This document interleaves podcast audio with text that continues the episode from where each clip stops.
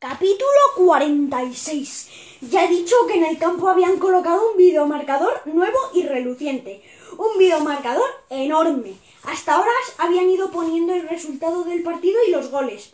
Pero bueno, bueno, y también la publicidad. Pero en ese momento pusieron una cosa muy distinta.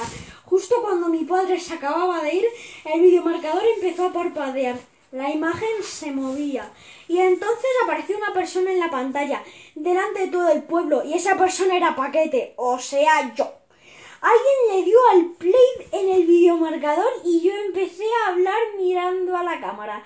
Elena es una chica muy y juega muy bien al fútbol y a mí, bueno, a mí me gusta. Tampoco es que me guste mucho, pero vamos que sí, que me gusta. Y esta noche tengo una cita con ella en el campo de fútbol y estoy un poco nervioso, ¿vale así? Pensé que me iba a caer redondo allí en medio. Todas las personas que estaban en el campo, excepto dos, empezaron a reírse. El que más se reía era mi hermano Víctor, claro.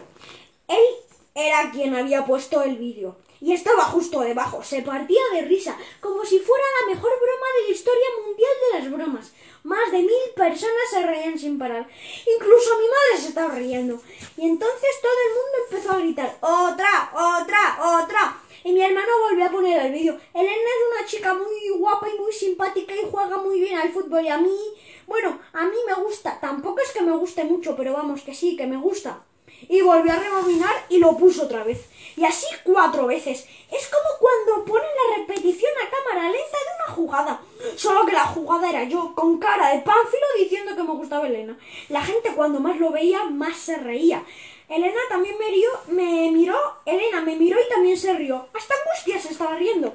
Solo había dos personas que no se reían. Una era yo, claro, y, otro, y el otro que no se reía era Tony. Vi que estaba sentado en el banquillo y que estaba muy serio. Entonces pensé que si aquí yo no le gustaba a Tony, a lo mejor no era tan malo para mí. Eso fue lo que pensé, aunque yo desde luego hubiera preferido que no hubieran puesto que no lo hubieran puesto en aquel videomarcador. Yo pens aunque yo desde luego hubiera preferido que no lo hubieran puesto en aquel videomarcador gigante.